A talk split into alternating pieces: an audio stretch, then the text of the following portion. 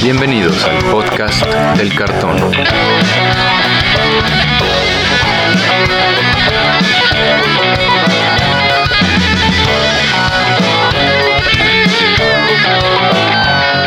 Arrancamos. ¿Qué tal amigos? Bienvenidos de nuevo al podcast del cartón, el podcast donde platicamos sobre todo lo que tiene que ver con el juego Magic the Gathering.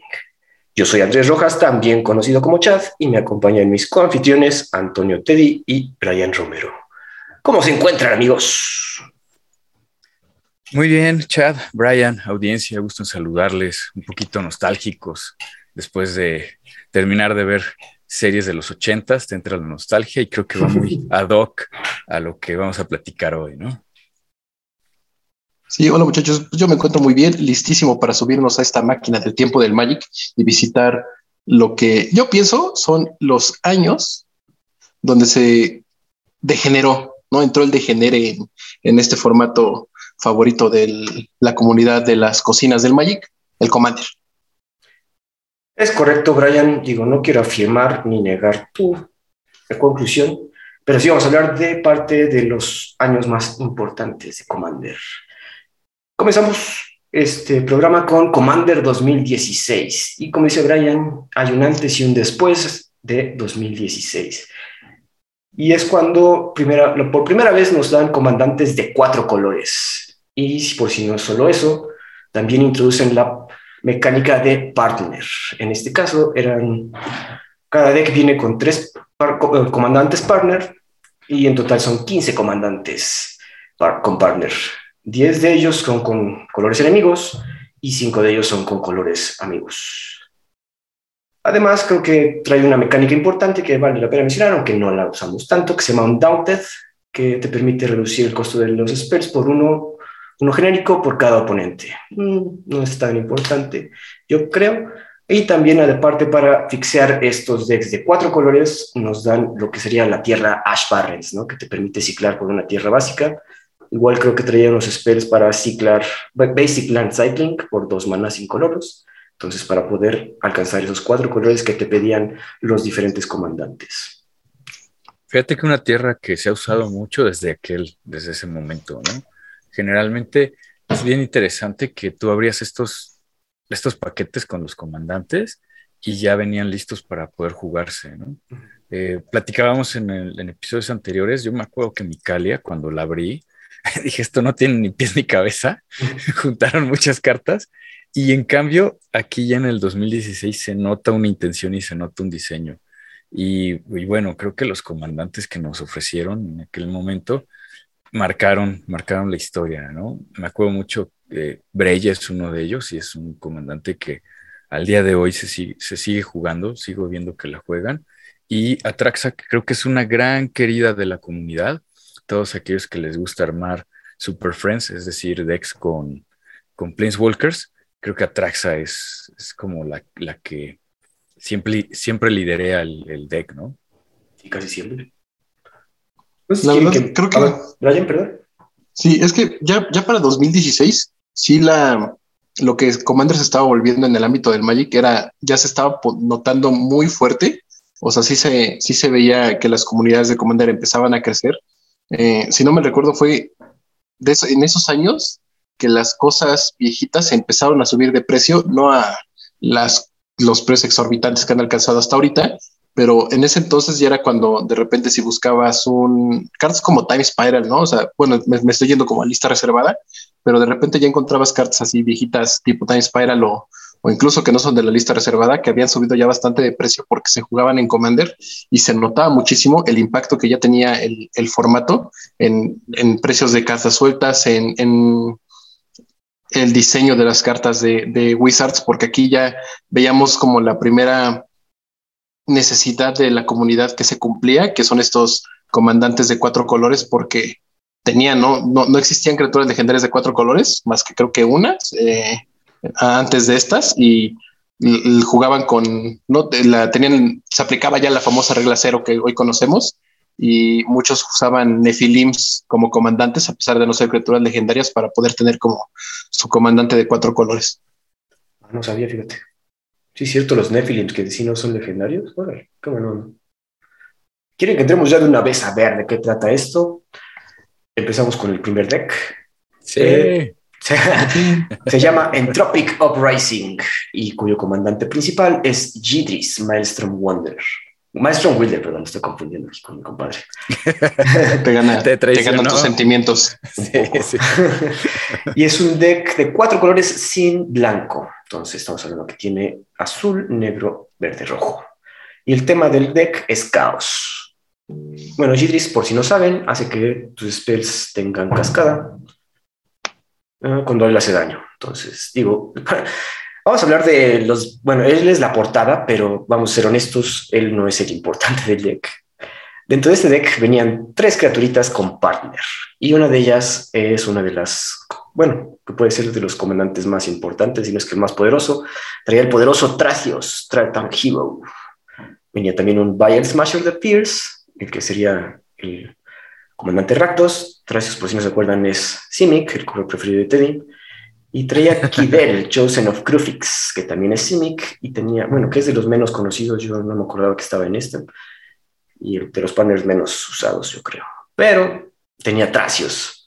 Para quien no sabe, Tracios es un tritón, Merfolk legendario, cuesta dos manás, uno azul, uno verde, uno tres, le pagas cuatro, haces scry de uno y luego revelas el tope de tubería. Si es una tierra, entra a juego girada y si no, robas carta. Básicamente, por cuatro manás incoloros, estás robando carta. Fíjate que aparte de todo es Wizard, entonces podías armar un deck tribal no solamente de Merfolk, sino también de magos. También. Lo que iba a comentar es eso, lo que decía hace unos momentos, es que tú abrías el deck y podías jugarlo. Obviamente quitabas al comandante al Gidris y ponías a Tracios y ponías a Vial Smasher, ¿no? Como comandantes. Y quería decir, ¿no? Creo que es algo que quiero hablar del elefante blanco en el cuarto, y es que la mecánica de partner es sumamente poderosa. Te deja combinar casi cualquier color que tú quieras, pero lo que lo hace poderoso es que tu deck sigue siendo de 100 cartas. La gran diferencia es que ahora tienes dos disponibles en la zona de comando en lugar de tener una sola criatura. Entonces, en realidad, algunos técnicos dicen que tú empiezas la, la jugada del juego con, en lugar de siete cartas y un comandante, empiezas con siete cartas y dos comandantes, una carta menos en tu deck, y eso te da una ventaja bien grande, ¿no? Entonces, esta mecánica de partner ha causado mucho revuelo y mucha polémica a lo largo de la existencia. Y, y bueno, Tracios es uno de los, de los comandantes considerados como los más poderosos, más socorridos para el CDH y para el, el juego duro, ¿no? Yo la verdad, por, precisamente por esta mecánica, es que considero que aquí fue el momento en que Wizards comenzó con el degenere del Commander, porque se nota mucho que lo ve como el formato casual que originalmente es Commander, lo, lo ve como las partidas únicamente de cuatro jugadores en una mesa, que decían, ay, pues si los cuatro juegan con dos comandantes cada quien, pues van a ser ocho comandantes, se van a divertir más cuando realmente estos eh, comandantes como que excedían eso de la diversión y pasaban a, la competitividad muy fuerte. Eh, digo, al menos, por ejemplo, hablando de este deck, vemos a Tracios, que es un favorito de la comunidad de CDH, eh, una pieza que termina siendo como parte de, combos, ¿no? Eh, para aprovechar mana infinito, robar todo tu deck, etcétera, ¿no? Este, desde tu zona de comando y con habilidades muy abusables, ¿no? El Smasher igual, lo mismo, ¿no? Eh, que se ven decks ultra competitivos, que incluso en listas se ha decidido banearlo, ¿no? Por lo mismo de que es una carta muy buena para el formato y más aprovechando todas estas cartas viejas de costes altísimos que puedes jugarlas gratis, como Force of Will. Sí. Y, y, y ya pasa como de, pues es que las, hacen- las hacen así porque no se van a jugar en otra cosa que no sea Legacy Vintage Commander, y entonces no se preocupan por esto y las hacen súper, súper degeneradas. Digo, ya vimos la- el, el intento de Wizards por llevar como Commander estándar, que fue con los Companion y que no resultó para nada bien. No. ¿no? Y esto de los partner, hasta el día de hoy, creo que es la mecánica más fuerte que existe en Commander, eh, porque esto de comenzar con siete cartas en mano, dos comandantes, que es como, pues claro que sí, ¿no? En- si yo juego Magic, prefiero comenzar con nueve cartas que con siete, pues lo prefiere muchísima gente, ¿no? Y creo que solo por algunos comandantes de dos o tres colores, siempre partner ha sido como la opción para los que pues tienen para comprar sus duales y quieren jugar de cuatro colores para arriba. y, y te iba a complementar, porque aquí la voz de nuestro amigo Manuel Uribe está repiqueteando en mi cabeza. En, en Magic Online, en Commander de Magic Online, los partners están baneados también. Entonces, es algo bien interesante que creo que sí habla de un gran poder de esta mecánica. Y es que en sí, en sí, bueno, voy a poner aquí el ejemplo de, de Tracios, ahorita que lo estamos viendo. En sí, en sí, el comandante no tiene una identidad. Bueno, yo lo veo así, ¿no? Es un tiritón legendario que te da cartas.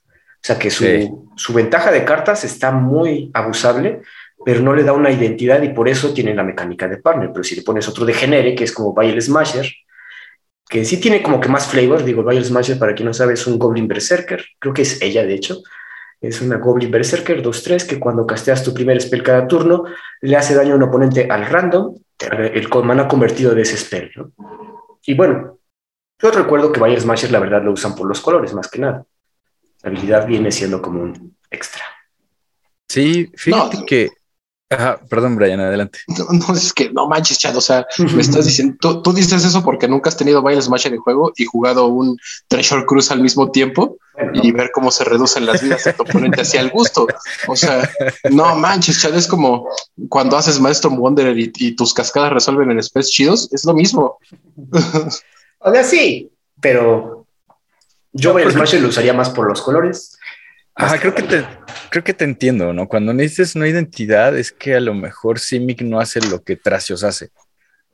No, o sea, va, va un poco por ahí, ¿no? Como Ah, que, 50. como- ¿no? Ajá. Ahorita lo vamos a ver con otros, pero sí. Vale, vale. Venga. El siguiente deck se llama Open Hostility y cuyo comandante principal es Saska, Saskia Dion Yielding. Y es un deck sin azul, todos los colores sin azul. Es un humano soldado, vigilancia, haste y cuando Saskia entra a juego, escoges un jugador. Cuando una criatura que tú controles hace daño a un jugador, además le hace ese daño al jugador que tú escogiste. ¿no? Entonces es como un doble ataque. Eh, pues, la temática del deck, como lo menciona Saskia, es agresión, ¿no? Atacar y pegar por dos. Por ahí te estás surtiendo a dos oponentes. Pero este deck trae también unos cuantos partners. El primero es uno que nadie se acuerda de él, se llama Rabos Soul Tender. No lo voy a leer porque nadie se va a acordar. Es como un himno, cuesta 5, nadie lo usa. ¿Por qué? Porque tienes a Timna de Weaver. Y si no saben quién es Timna de Weaver, han estado durmiendo durante un ratote. Es la comandante más usada de todos los tiempos, se los puedo asegurar. Es una comandante Orsof que cuesta 3 manás, uno negro, uno blanco, criatura legendaria, humano clérigo, 2-2, lifelink, que al principio de tu main phase de post combate puedes pagar X vida, donde X es el número de oponentes que recibieron daño de combate este turno. Si lo haces, robas X carta. Y obviamente tiene partner. Una ventaja de cartas en color Soft muy buena, ¿no? Aparte, pues puedes alcanzar hasta tres cartas por ciclo, porque si atacas a, a tus tres oponentes significan tres, tres vidas y tres cartitas. ¿Cómo ven? Pues es que eh, yo creo que coincido contigo. Este, de hecho, Saskia X, X Rabos X, pero, pero venía, ta- eh, venía Timna de Weaver en este, en este deck. Y es que sí, a mí me encanta esa combinación de colores.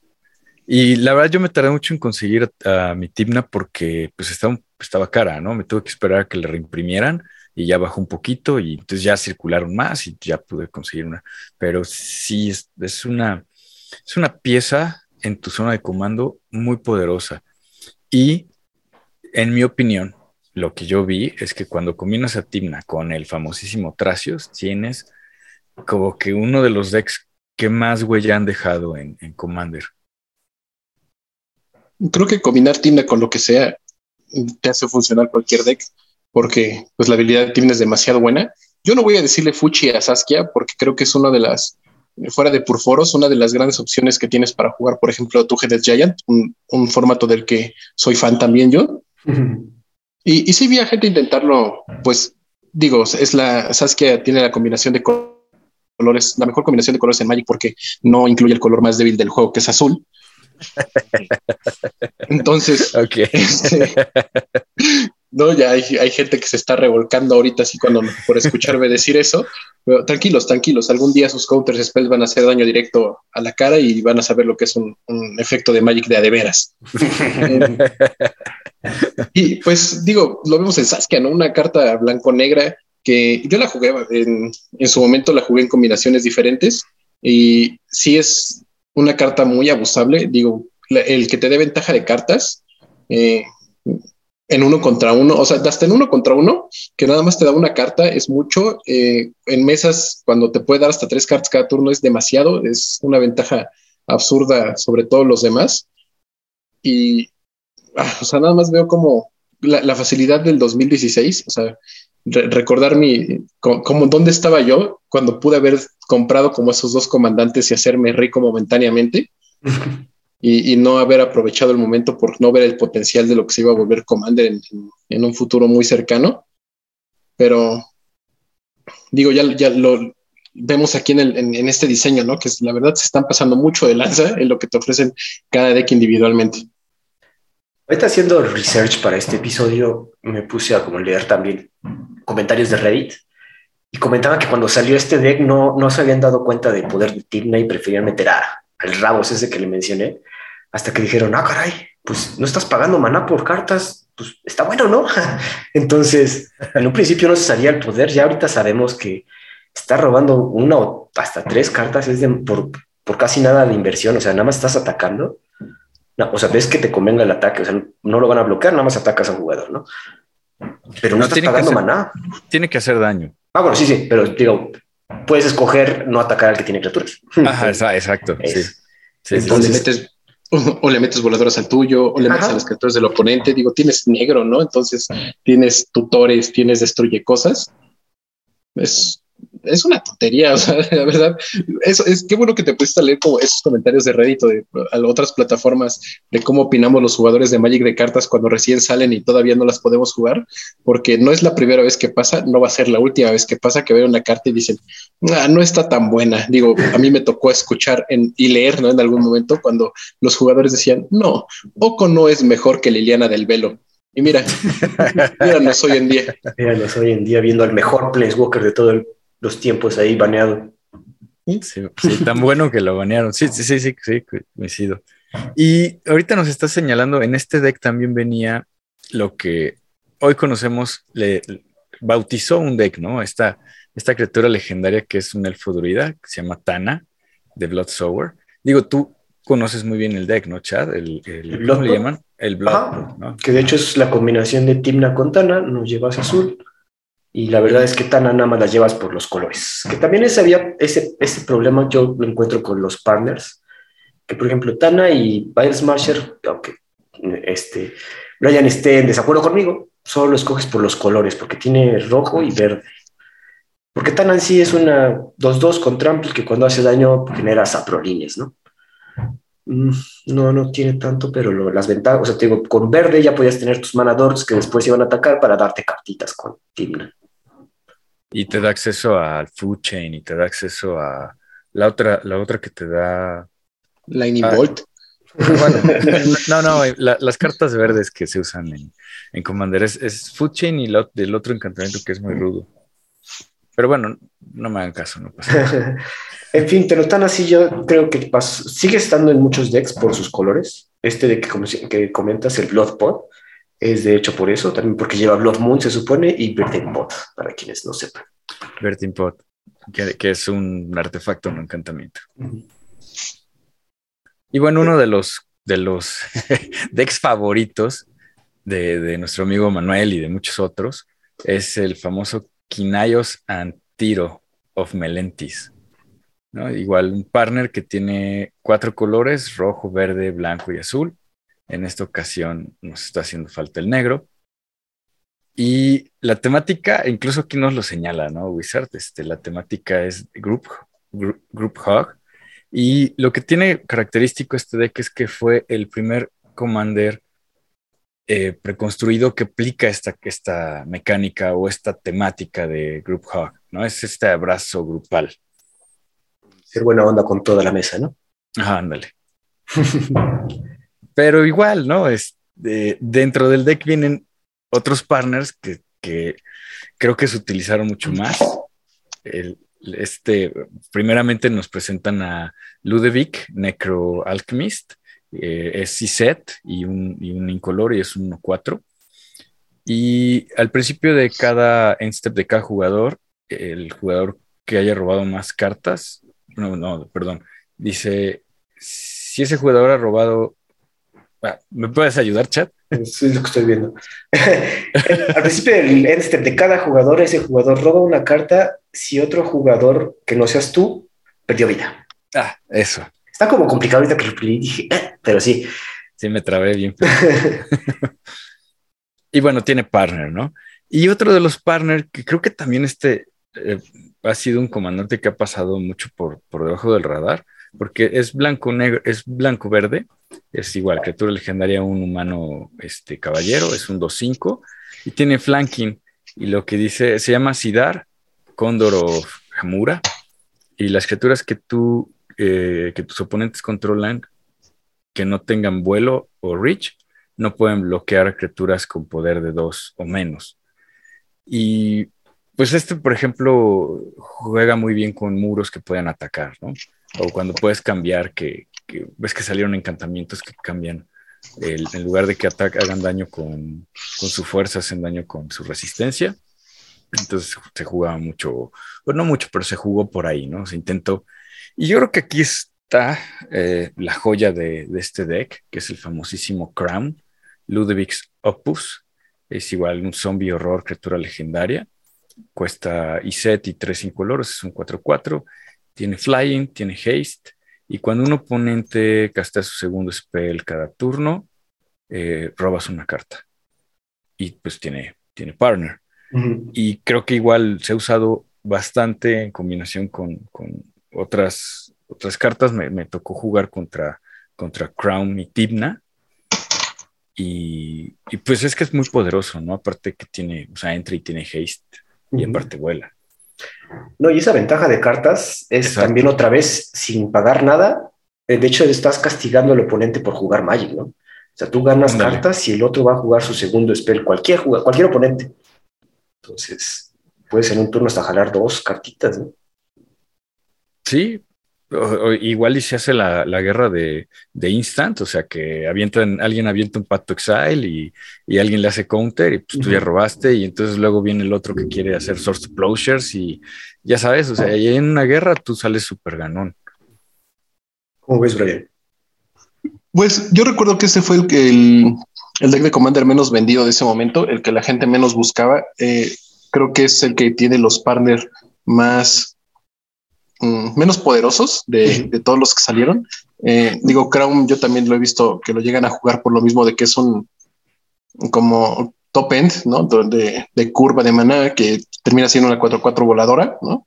Eh, con prisa, que para eso lo, lo, terminan muchas veces usando más que tiene el upside, ¿no? De que de repente te puede hacer robar cartas, pero siempre es como de, al menos en uno contra uno, que es a donde más le he visto que lo usan, pues atacar y con sus cuatro de fuerza es terminar el, juego, más porque lleva rojo en esa combinación, entonces ya seguramente le hiciste algunos daños directos.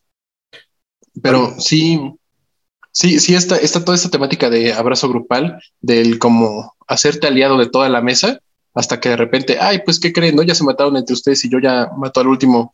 No, no, no era muy popular. Creo que hasta el día de hoy no es popular en, ningún lado. No es como de, ay, gracias por ayudarme, te voy a dejar morir al último. No, es como de, pues, eso te pasa por buena onda y no tener criaturas, ahí te va, mis, te voy a atacar porque por no bajar nada y pues yo tengo mi timna, voy a robar cartas y tú todo menso perdiendo. Pero este, pues yo, yo sí lo vi, me tocó verlo mucho tiempo en, en, mi tienda local ahí, este, dejado. Digo, se habló muchísimo de, de, este deck, en particular por la historia de, de y, Tiro, ¿no? Este, todo este trasfondo que le dio Wizards para ver como si eso aumentaba las ventas, que la verdad no sé si sí o si no, pero al menos yo lo vi que lo dejaban mucho ahí en, en, las vitrinas de las tiendas locales. Abandonado, sí, yo también. También recuerdo eso. Sin embargo, ahorita mencionaste algo importante de comentar. En un principio, la combinación ideal bien sabemos, era Tibna Tracios, ¿no? El sin rojo, básicamente. Sin embargo, después de un rato se dieron cuenta que empezaron, Wizards dijo, vamos a ponerle duro al rojo. Y empezaron a sacar los Underworld Breach, Dockside Distortionist, cosas con que, que hacen que rojo sea muy poderoso. Y entonces voltearon a ver a este deck y vieron el poder de Crown, vieron el poder de Bayer Smasher, que valía la pena, mucho la pena meter rojo. Aunque tuvieras que dejar, por ejemplo, con Tracios, el verde, cosas así. O el azul, no, coincido totalmente contigo. Eh, no, no tiene juego en aquel momento, pero ahora es que se empieza a jugar ya que el rojo viene reforzado. Exacto. Y aparte tienes azul, ¿no? Azul creo que nunca ha dejado de estar duro en, en Commander, en cualquier, en cualquier formato. Entonces, azul, rojo y ponle lo que quieras, ¿no? Blanco y negro con Timna y, y tienes una bomba de deck. El siguiente deck sería Breath Lethality, y es que trae uno de los comandantes que mencionó Teddy, más famosos de todos los tiempos, Atraxa Predators Boys. Y es que la imagen se ve imponente. Es un deck sin rojo, o sea, todos los colores sin rojo. Atraxa, para quien no sabe, es un ángel horror que tiene cuatro keywords, Flying, Vigilance, Death Touch y Lifelink, hace de todo. Y además, el principio de tu end step prolifera. Quienes no saben qué es proliferar, es que escoges cualquier número de permanentes que tengan contadores y le agregas un contador más. Su temática obviamente era contadores más uno más uno. Sin embargo, como dice Teddy, pues vale más la pena ponerle contadores a algo de gran valor como son los Planeswalkers. Fíjate que me acuerdo mucho que nuestro amigo Humberto de Commander Battles eh, compró el deck y lo abrió y se puso a jugar con él y dio una pelea increíble. O sea, el deck, te digo, ya lo abrías y ya venía como, como muy bien armado, con muy buena sinergia. Ahí me di cuenta que había una gran diferencia entre los primeros decks de Commander y, este, y este año de Commander, cuando nos daban Commanders cada vez a una vez al año, ¿no? En lugar de, como ahora. sí, sí. y, y bueno, vienen partners también. la verdad es que se me hacen chistoso porque creo que nadie nunca los ha usado. No sé, a lo mejor. Yo, sí, los otros, los otros, los Este no. Ajá, este, este. este el no. Last of the Absent es una, es este verde negro incoloro, es un 0-0 y, una mecánica con contadores, ¿no? Sí, que no, no vale la pena comentar, no es nadie. Este sí, para que veas, nadie lo usa. Sí, sí, este, este nunca nadie lo ha usado. Y los otros no sé qué tanto. Cuéntanos. El siguiente es Ishai, Ojutai Dragon Speaker, que es Azorius, cuesta un azul, un, uno, azul, uno blanco y dos incoloros, ¿no? Y es un monje pájaro. Es un 1-1 por cuatro manás que tiene flying, pero gana un contador más uno más uno cada vez que un oponente castea un spell. Entonces, si da la vuelta este, o sea, el pivo Kyo Ishai, puede tener por lo menos unos tres contadorcitos, ya es un 4-4 cuando vuelva a ser de tu lado, ¿no? Entonces, este pájaro no deja de crecer, yo sí lo he visto en conjunto con, con Jeska, con la Jeska de la, la de Commander Legends, la Prince Walker, porque fácilmente puedes one-shotear a un, oponente, ¿no?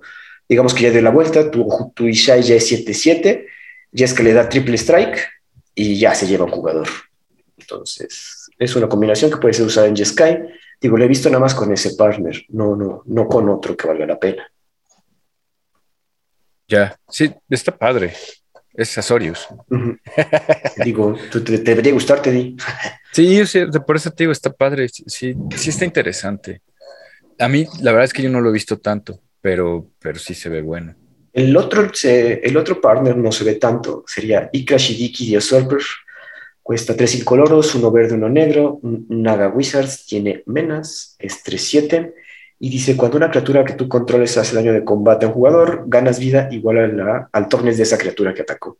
Entonces, si atacaste con Ikra, puedes ganar hasta 7 vidas. Y yo lo he visto mucho en decks que se basan en Ad porque con la vida que ganas con Ikra Shiki puedes robar más cartas. Tiene bastante sentido.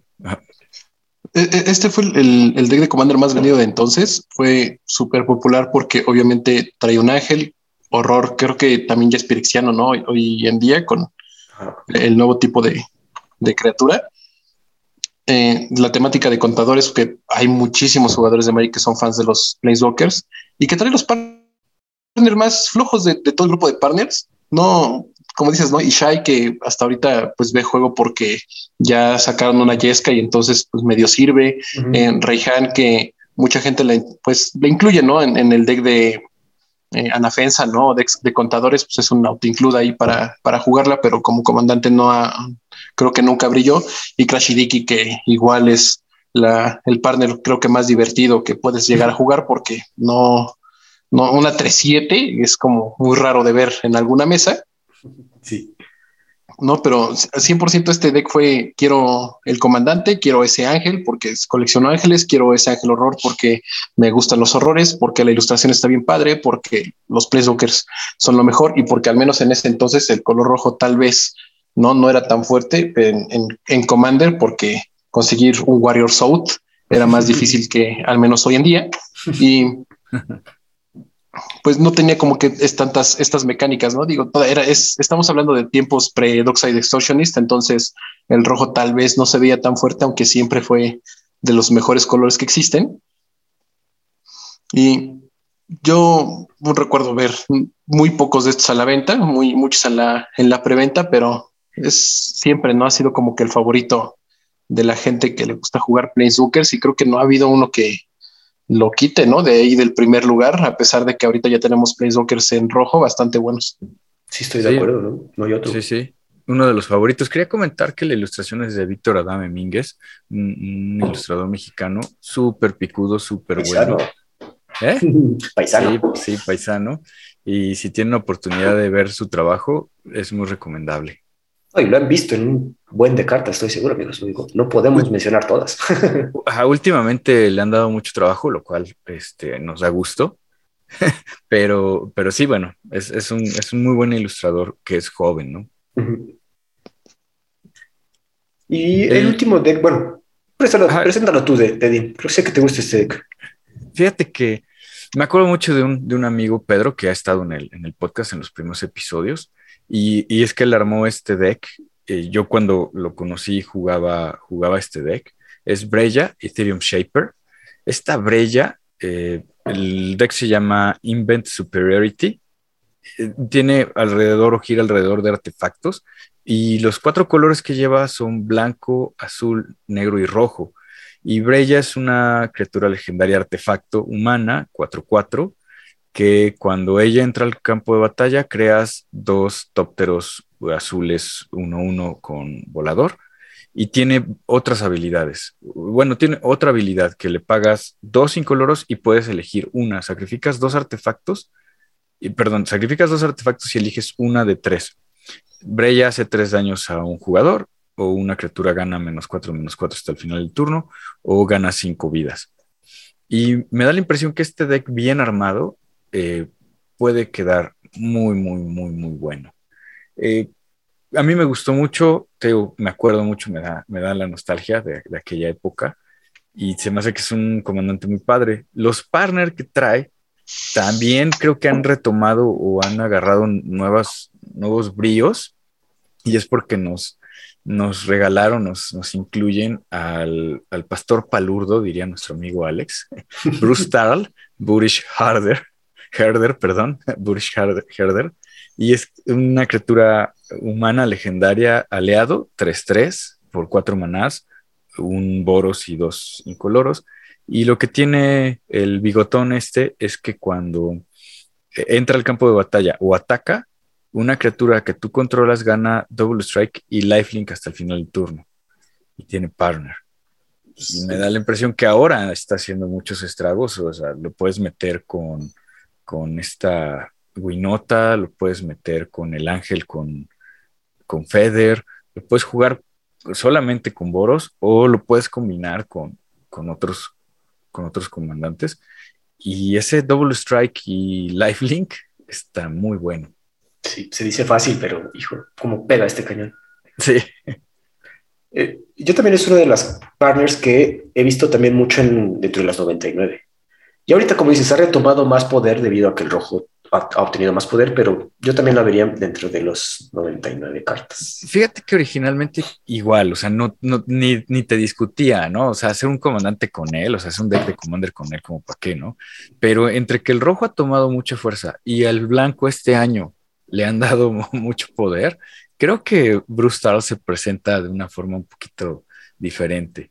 No le pasó lo mismo a su compañera o compañero, este, Akiri Lineslinger, que es el, otro aliado que nos, que nos dan con Partner, que es un core soldado, aparte de ser aliado. Es un 03 que tiene First Strike Vigilance y Akari eh, Lineslinger gana más uno más cero por cada artefacto que tú controlas. Como que... Mm, y sin Dark Distortionist, pues como que ella como que no, no, tiene mucho. Sí, no destacaba. Y el otro fue Silas Ren, eh, Seeker Abbott, que es eh, artefacto humano. También es un 2-2 por 3, uno azul, uno negro y uno incoloro. Tiene Dead Touch. Y lo que está interesante de él, igual no se me hace tan poderoso, pero, pero está bueno, o sea, está bien, es que cuando él hace daño de combate a un jugador, eliges un artefacto de, tu graveyard y lo puedes eh, lo puedes castear este turno. Entonces está interesante para estar regresando artefactos. En el deck de Breya creo que va muy bien, ¿no? Pero. Mm, Yo, no sé. Silas Ren también lo veo como un comandante que solo usas porque tiene los dos, dos colores importantes, ¿no? El Dimir. Eh, Su habilidad, si no traes artefactos, pues no. Digo, vas a traer cierto número de artefactos, pero por lo general lo usan para hacer combinaciones de tipo Grixis, así. Sí, bueno, acuérdate que hoy en día la combinación azul-negra gana en, turno uno, ¿no? exacto. Pero no necesitas a Sailor Ren. No necesitas a Sailor Ren, exactamente. ¿Cómo ves, Brian? No, pues estos, en general, estos tres partners se me hacen como los, los partners más, pues, de mejor diseño, en cuestión de que sí tienen como una temática que seguir en su armado del deck. Ah, eso sí. Eh, ¿no? Aquí sí lo, sí le he visto que la llegan a jugar en, otras listas de uno contra uno. Eh, se puede volver de repente muy loca, ¿no? Y más este, pensando en las piedras que llegas a jugar. Más porque, al menos en ese año, en el 2016, eh, aquí, en, aquí en nuestra comunidad, ¿no? Y en la mayoría de la comunidad, creo que de nuestro país, no era tan común ver eh, tantos mana creep, tantos mana bow, tantas de esas rocas como hoy en día son el debes tener en tu deck para que funcione. ¿No? Este, fueron los tiempos previos a, eh, ¿cómo se llama esta, esta roca que sacaron en los decks de Brawl? El Arcane Signet.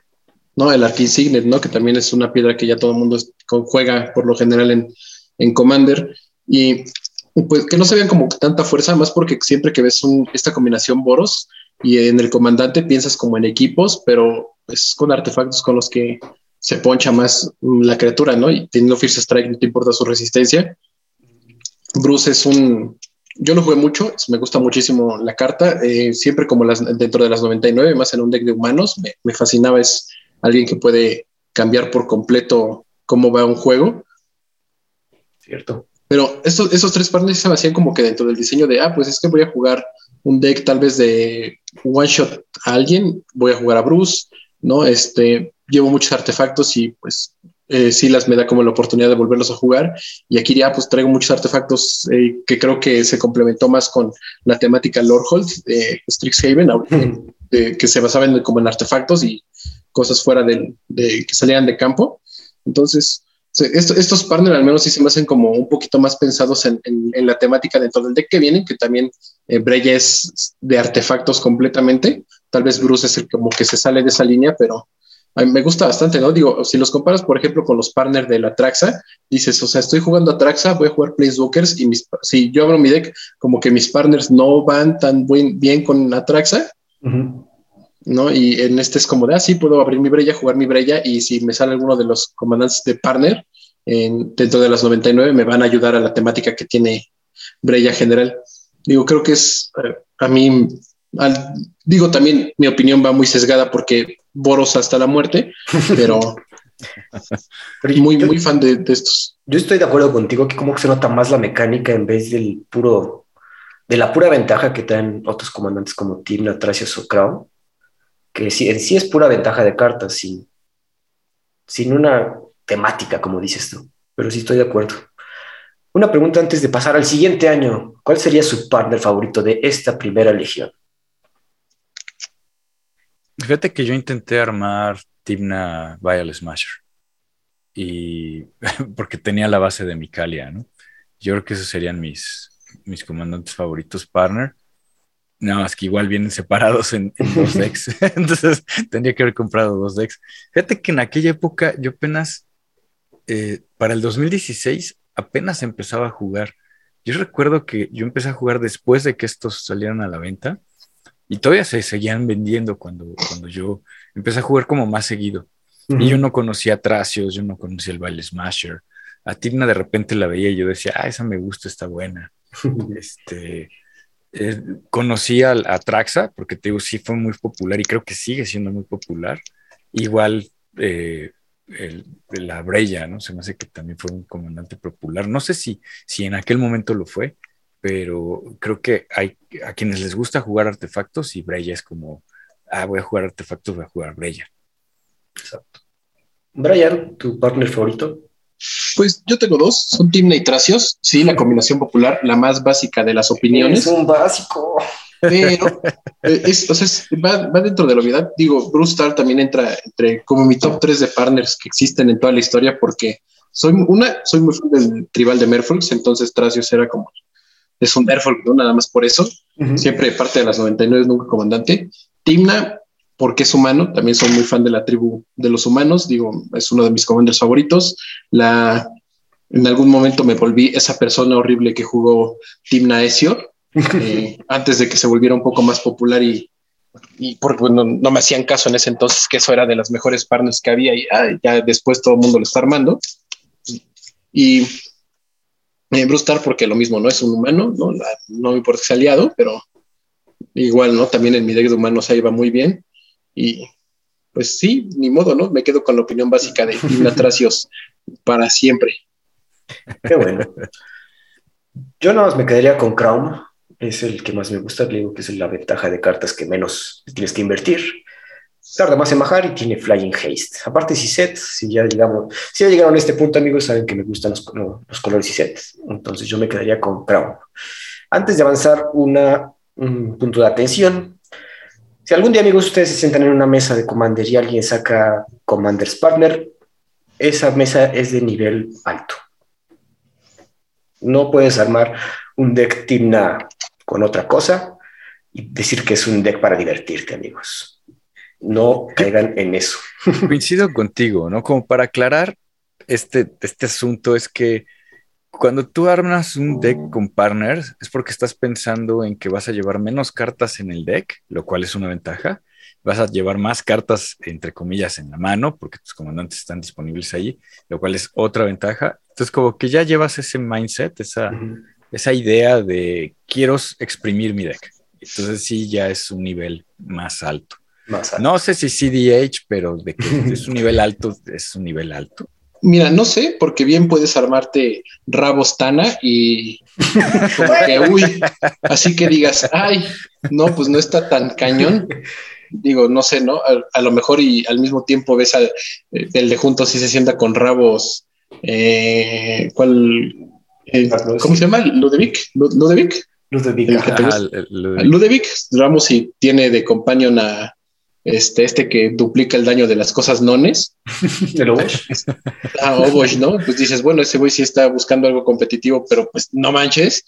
Eh, pero digo, o sea, si, si, ves, si ves que trae partner buenos, sí es una mesa competitiva. Si trae este, el flautista de Commander Legends y Rabos, no es, tal vez el, el muchacho sí se esté divirtiendo. Ok. Y para divertirnos, Wizards dijo en 2017, vamos a armar decks tribales, porque aquí el Commander es para divertirse y no hay nada más divertido que jugar tribales. Para este año, Wizard nos sorprendió con cuatro decks, cuatro tribus distintas, vampiros, dragones y wizards. Ay, gatitos, perdón, se me llama. Nada, bueno, yo creo que no hay otra cosa que agregar. Bueno, por primera vez viene ya el set, la, la keyword de eminencia que habíamos visto con Oloro, que no era eminencia, pero aquí sí ya es eminencia. Justamente, chat. Te voy a decir, es que yo creo yo tenía la queja. O sea, sí, Wizards dijo, ah, vamos a jugar tribales y no hicieron ángeles. no hicieron ángeles. Te, dieron lo más ultra tribal. De hecho, creo que por eso no hay una eminencia con ángeles, ¿eh? porque ya habían sacado su temática de ángeles. Y bueno, todo el mundo terminó jugando Cali Ángeles que Calia Dragones, ¿no? Entonces, Sí. No, por eso como que... Les voy a platicar que hoy estaba buscando ángeles para jugar en moderno y así puse en Google, mejores ángeles para moderno. Y aparece Calia. ah, pero la del 2019, ¿no? Sí está buena. Ajá, la del 2019 y, la, y también viene Calia of the Bast. Ah. Porque, porque ahora Commander invade hasta moderno, Legacy y todo ya es Commander. Entonces se me hizo bien chistoso porque sí, eh, Calia efectivamente es el tribal de ángeles. Pero bueno, la queja era esa. Yo me acuerdo mucho de, de, esto. Aquí ya estaba jugando, en este momento ya estaba jugando como continuamente ya iba a la tienda y ya conseguía cartitas y todo. Y fue un año muy padre, en, mi opinión. O sea, fue un año muy bonito de ver porque los que les gustaba jugar con dragones vieron el nacimiento o surgir el Urdragón. Ya existía la carta de el vástago, el, el, hijo del Urdragón, que, que, servía para armar el tribal de ángeles. Pero en esta ocasión ya... De dragones, de dragones. ¿Cómo? De dragones. Sí, perdóname. Sí, perdóname, de dragones.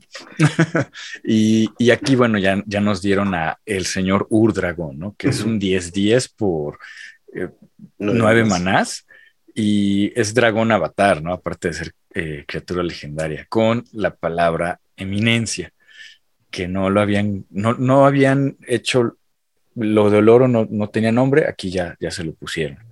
Y dice que, que ah, antes de que continúes describiendo la carta y, hablemos del deck, ¿no? Porque te, estabas quejando de que no hubo aquí como el de ángeles en la tribu. Ajá, ajá. Eh, digo, Wizards no les bastó el degenere de, del partner. Al siguiente año dijeron, tenemos que romper más este juego porque Wizards nunca ha visto Commander como uno contra uno. Siempre lo ve como todos contra todos en una mesa de cuatro. Hay gente que a lo mejor hace hasta mesas de 20, que son esas personas, dejen de hacer eso, por favor. Y eh, te saca estas cosas porque, bueno, al menos dentro de lo que es la temática de eminencia, tengo entendido que la idea es como de que existe, eh, como el máximo de esta tribu, ¿no? en este caso, por ejemplo, el del Ur Dragon que que mencionamos es como el dragón que el, el de todos los dragones, ¿no? El, papá de todos los dragones, el dios de todos los dragones. No hay dragón más grande que el Ur Dragón y se supone que esta es como la temática y por eso tienen la eminencia porque estamos viendo como al, al máximo de esa tribu. Sí, sí, sí, exactamente. Exacto. O sea, con mucho sabor, pero una porquería en, de habilidad pasada de lanza que nada más hizo que todo el mundo se inclinara acá y estábamos viendo así, el, para mí lo que es como la rotación de, de, Commander, ¿no? De que ya rotan los comandantes porque era como, ah, estoy jugando a mis partners y de repente, ah, mira, hay una habilidad que se llama Eminencia, que está aún más fuerte que partner porque funciona desde la zona de comando. También. Sí, la rotación obligada que, que pasa en moderno, que pasa ahora también en Commander, ¿no? La eminencia del Urdragón es que mientras el Urdragón esté en, la zona o en el campo de batalla, tus hechizos de dragón te cuestan uno menos. Él tiene volador, es un 10-10, y cuando uno o más dragones que tú controlas atacan, robas esa cantidad de cartas y luego pones un permanente de tu mano en el juego, lo cual está muy rudo si el dragón no costara nueve manas y de esos nueve manas, cinco son uno de cada color. Exacto. que bueno, está súper, el, ¿cómo dice? El Lure Dragon sí tiene que ser como el Paragon de los dragones y si este es un 10-10, pega muy fuerte y su ventaja de cartas que aparte te va a ponerlo en Battlefield está muy bueno. Y si lo va a jugar, pues es como dice, pentacolor, va a, va a estar caro y va a pegar duro. Entre las cartas que trae también el deck, aquí está, bueno, nos salta Ramos, que también podría haber sido tu comandante el Dragon Engine. Que bueno, cabe destacar que esta impresión de Ramos la estaban esperando muchas personas porque es un artefacto legendario, criatura dragón, y en la historia del Brian se la sabe mejor que yo. El, eh, Misra y Ursa encontraron a Ramos y, lo hicieron funcionar. Y entonces era oh. su máquina voladora con la que volaban y, y, pues, es, un, es un dragón súper eh, de flavor de, de, la historia de Magic en Dominaria. Y creo que terminó siendo mejor comandante pentacolor de Dex de Dragones que el mismo Ur Dragón. Sí, pues, más barato. También, Brian, nos dan la, eh, la bueno, imprimen por primera vez a Okagachi Benche Fulkami, ¿no? Un dragón espíritu legendario. El que se supone que es el dios máximo del plano de Kamigawa, te lo sacan aquí como un dragón, que sí, sí es este. Mm, me, hubiera gustado que sacaran como eh, con el tipo de criatura de Dios, lo sacaron nada más como un espíritu, que también está bien, pero ah, no, este para mí fue una súper decepción porque no está bueno. Está bueno. Sí, no comparación de los otros. Digo, por si no saben, así se los voy a decir qué hace para que me den la razón o no. Es un dragón 6-6 por 6 manas, uno de cada color y uno genérico. Eh, tiene volar y trample. Y siempre que hace daño de combate a un jugador, si ese jugador atacó, te atacó a ti durante, te ataca a ti durante su siguiente turno, exilias un, permanente no tierra que ese jugador controla. O sea, en, pocas palabras, si le haces daño al de, a un jugador y, y él te ataca el que sigue como venganza, le vas a exiliar algo que no es una tierra, lo cual pues desde ahí ya es como de, ah, pues yo le quisiera exiliar mejor una tierra y pues nada más tiene trample, nada más tiene flying, no es indestructible, entonces tu 6-6 por 6 manas es muy fácil de quitar y es una lástima, ¿no? Que, que, te saquen lo que pasa mucho en Magic, que hay personajes muy, muy, muy buenos con cartas que no les hacen justicia y hay personajes muy, muy, muy malos con unas cartas muy, muy, muy, muy buenas, Jace. Y, pues este, pues así hay que vivir, ¿no? Con la decepción constante de que ese personaje que amamos va a tener una carta que va a terminar ahí en una carpeta viéndose súper chulo, pero pues lástima no lo voy a poder jugar. Fíjate que ese deck fue, fue un deck de mucho sabor. O sea, fue un deck para el que le gustan los dragones y quería juntarse a jugar Commanders casual y jugar y juntar todos sus dragones en un solo deck. ¿no? Este, venía con algunos otros, eh, otras cartas interesantes que igual te reducía el costo de, los dragones y cositas así. Estaba padre y era divertido. E, es lo único interesante de ese deck. En comparación de los otros decks que nos dieron con eminencia. Y, chat, bueno, aquí nos estás enseñando uno. Bueno, se llama Feline Ferocity. Y resulta que este deck, o bueno, este comandante, eh, años después, cuando banearon en, Duel Commander, que fue la lista francesa, banearon a Markov, este fue el que vino a tomar su lugar, porque también está muy bueno.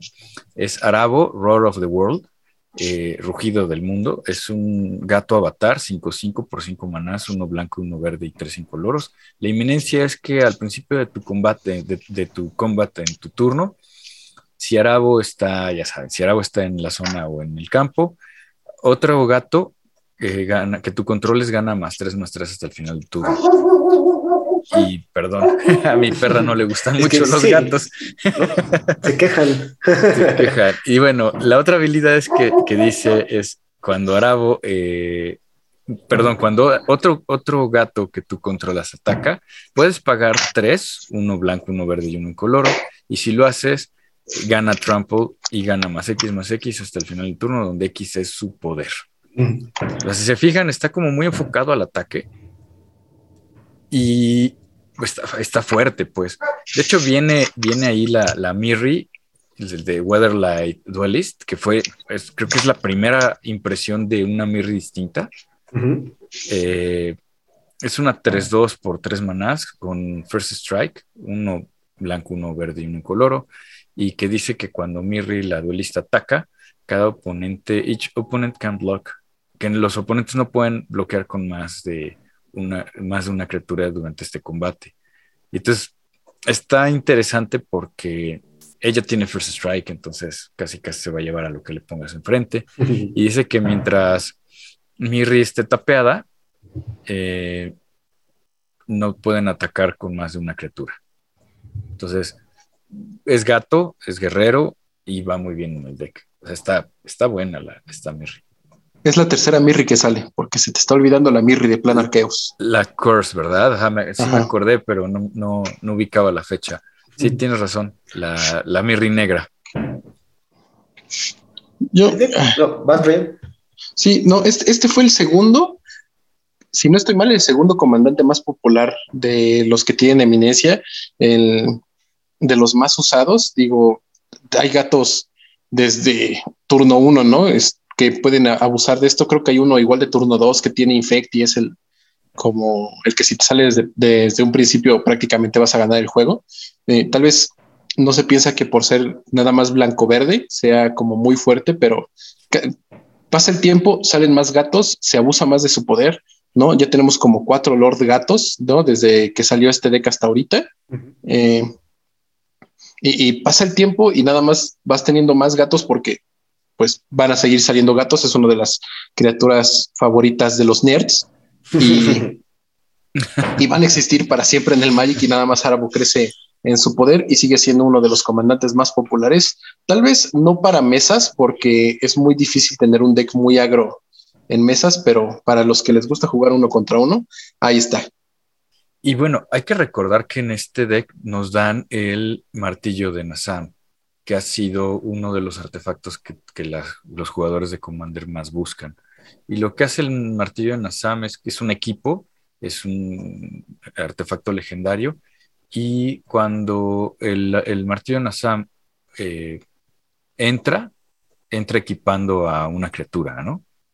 ¿El martillo u otro equipo entre? U otro equipo entre, ajá, se, entran equipándose. Y el equipo le da más 2 más 2, perdón, más 2 más 0 e indestructible. Y te cuesta 4 equipar. Pero si ya lo tienes en campo, o sea, él entra y, equipas a Arabo y metes otro, otro artefacto, otro equipo y se va a equipar, ¿no? Entonces está, es un, un artefacto que, he visto que la gente busca. Mucho, sí. Mucho. Es que, es que esa habilidad tipo Sigarda Save de poder, de que un equipo entre en juego y lo puedas poner, no lo puedas atachar a una de las criaturas que ya controlas, eh, existe muy poco, entonces que le puedas dar redundancia en, en Commander es muchísimo mejor. Y pues ya nada más ya tienes tu Sigarda Save y ya también le metes ese, ya tus equipos casi siempre van a entrar puestos no encima de una de tus criaturas. Sí, y, antes de, que pasemos al siguiente deck, venía Balam eh, Weatherlight Knight. Y es que también creo que hubo personas, saludos a Ricky Nocosa, que, que armaron este, este deck, que era una construcción diferente, pero que, que igual basado en, en, equipos, ¿no? Porque dice que Balam, ella tiene First Strike y es una 3-3 por 4 manás, dos blancos, dos incoloros. Y Balam, eh, Weatherlight, Knight, tiene double strike si controlas dos equipos eh, que están atachándose a él. Y le puedas uno incoloro y uno blanco y equipas eh, todos los equipos a, a, Balam. Entonces era así como que el Voltron, ¿no? Como que vino a, ofrecer la versión Voltron en blanco. El original antes de Don Willy. Ándale, sí, justamente. Y bueno, ahora sí, creo que creo que este es el más, el comandante más querido. Venga, Chad. Es que sí, los vampiros, como siempre, Vampiric Bloodlust es el nombre del deck. Y el deck más buscado de este año fue nada más y nada menos que Edgar Markov. El vampiro papá de todos los vampiritos. Vampire Knight, que cuesta un Mardú y tres incoloros, 4-4, pero nunca lo vas a castear porque, aparte de que tiene First Strike, Haste y cuando ataca gana, le pones contador más uno más uno a cada vampiro que controlas, no importa si no lo casteas, porque cada vez que juegues un spell de vampiro, Markov te va a dar otro, otro vampirito ahí uno uno que va a estar, un token que te genera. Entonces tu deck de vampiros va a estar cagando literal vampiros, perdonen la palabra. sí, este deck, aparte de, aparte de Markov, nos dio la primera impresión del famosísimo Teferi's Protection, ¿no? En blanco, que fue, sí, o sea, fue una de las cartas más buscadas. Mucha gente incluso abría el deck, le sacaba esta carta, la vendía y, armaba su deck de vampiros con lo que sacaba de la venta de esta, de esta carta, porque en aquel momento fue muy cara. Creo que no ha bajado mucho de precio, pero, pero bueno, fue muy buscada. Y es que creo que sí es una de las tribus más queridas eh, aparte que Edgar Marco es el abuelo de Sorin Marco, creo que era un personaje que o lo amas o lo odias. Creo que Brian lo odia, no sé, que nos diga. no, yo no lo odio, de hecho Vampiros es una de las tribus que lamentablemente dentro de mi basiquez eh, me gustaba bastante. Lamentablemente siempre era como de, cada vez que tenía como que la intención de armarme un deck de vampiros, llegaba algún niño a decir, ah, es que voy a armarme uno de vampiros porque los vampiros son geniales, porque chupan sangre y ya. entonces eh, pues terminaba diciéndome de mis cosas. Digo, no hay mejor comandante para deck de vampiros que Edgar Markov. Eh, esa habilidad de que todos tus vampiros en su texto le añade entra con un token en juego es un abuso muy fuerte. Eh, a mí sí me tocó llegar a ver cómo algunas personas casteaban ¿no? a Edgar Markov y atacaban y de repente ya era pues los contadores extras y todo el daño extra porque tiene prisa, a fuerza tiene que tener prisa, ¿no? Y eh, también uno de los, ¿no? Me tocó ver cómo es este, uno de los comandantes que con el tiempo lo mismo, ¿no? Siguen saliendo vampiros, siguen saliendo vampiros más buenos. Eh, llegó Ixalan, por ejemplo, y sacó muchos vampiros muy buenos para el deck y baratos, ¿no? Entonces, este, nada más como aumenta el poder de, este deck. Y me gustó mucho que dentro de la construcción de este mazo Wizards pensar en que era muy difícil, ¿no? Jugar en mesas decks muy agro y, y dijeron, bueno, pues es que si va a tener 800 vampiros, pues ah, tiene que haber una forma de proteger esos 800 vampiros y crearan esta carta Teferis Protection que pues no se, se ha vuelto de las cartas, de, las mejores cartas en blanco, de las más buscadas, de estas que siempre te gusta tener en la mano, ¿no? El, el, tipo de counter que puedes bloquear en mana blanco, en de que, ah, pues, ¿sabes qué? Eh, vas a ganarle a toda la mesa, vas a destruir todas mis criaturas, pues a mí no, ¿no? Y la voy a jugar y me voy a ir un ratito y después voy a regresar para ganarte con estos vampiros. Digo, Edgar Marcor fue de los que más rápido le dieron ban en algunas listas de uno contra uno en Commander eh, de estos que no te gusta verlos enfrente cuando te das cuenta que no has conseguido tu Toxic Deluge, ¿no? Y eh, digo, de mis favoritos, de unas recientes, una reciente reimpresión como promo de juez que también fue eh, el favorito de muchísimos por el, nuevo arte que contenía, una de las típicas cartas que salen falsas en, cuando van a sacar reimpresiones, ¿no? De que así ah, otro Edgar Markov por fin, porque igual es una carta que nada más sube de precio con cómo pasan los años. Eh, pues digo, el, más buscado, qué lástima, ¿no? Que haya sido con esto de eminencia y nada más sea una carta absurda y que no sea más divertida de lo que puede ser. Concuerdo con Brian, más vampiros van saliendo y van haciendo a la familia Markov cada vez más poderosa. Sí, fíjate que el arte original es de Volcan Vaga y está muy padre porque se ve él y todos los sus sirvientes poniéndole la. Sus chalanes. Sí, poniéndole la armadura, dándole la espada porque él, el señor, sale a cazar. Entonces, la verdad, la ilustración está muy padre. Muy bueno. Eh, yo creo que sí es muy querido. Eh, hay muchos jugadores que, que, le gustan los vampiros. Saludos a, Charlie Sosa. Tiene un, un, muy buen deck de, de Edgar Markov. Y bueno, pues. El último deck tribal de este año fue Arcane Wizardry, y como lo dice su nombre, trata sobre wizards. El comandante que trae es Inala, Archmage Ritualist, cuesta uno Grixis y dos incoloros, cuatro, es 4-5, criatura humana Wizards, legendaria obviamente, y su eminencia es que cuando castees un Wizard no token, no, cuando un Wizard no token entra al battlefield bajo tu control, Inhala, y si, y si Inhala está en, otra vez en el Command Zone o en el Battlefield, puedes pagar uno. Y si lo haces, creas una copia de ese wizard que acaba de entrar. Ese token gana haste y se exilia al final del turno. También tiene otra habilidad que si tapeas cinco wizards que tú controlas, el jugador, el jugador que tú decidas pierde siete vidas. Una carta que parece que no da, en comparación de los otros, que no es del nivel, sin embargo, es la que, gracias a Spellseeker, tiene un combo infinito directo ahí con una sola carta. Fíjate que no me lo sabía. Pero yo, lo, lo, que iba a comentar es que el comandante que yo he visto que más juegan es otra carta que venía dentro del deck. Ajá, y es que esa carta es que es Dissident Mage, es una criatura legendaria humano wizard. Cuesta un Grixis y uno incoloro, es una 3-4 voladora y lo que tiene, que creo que hace muy poderosa que es, es que durante cada uno de tus turnos puedes castear un instant on sorcery de tu graveyard.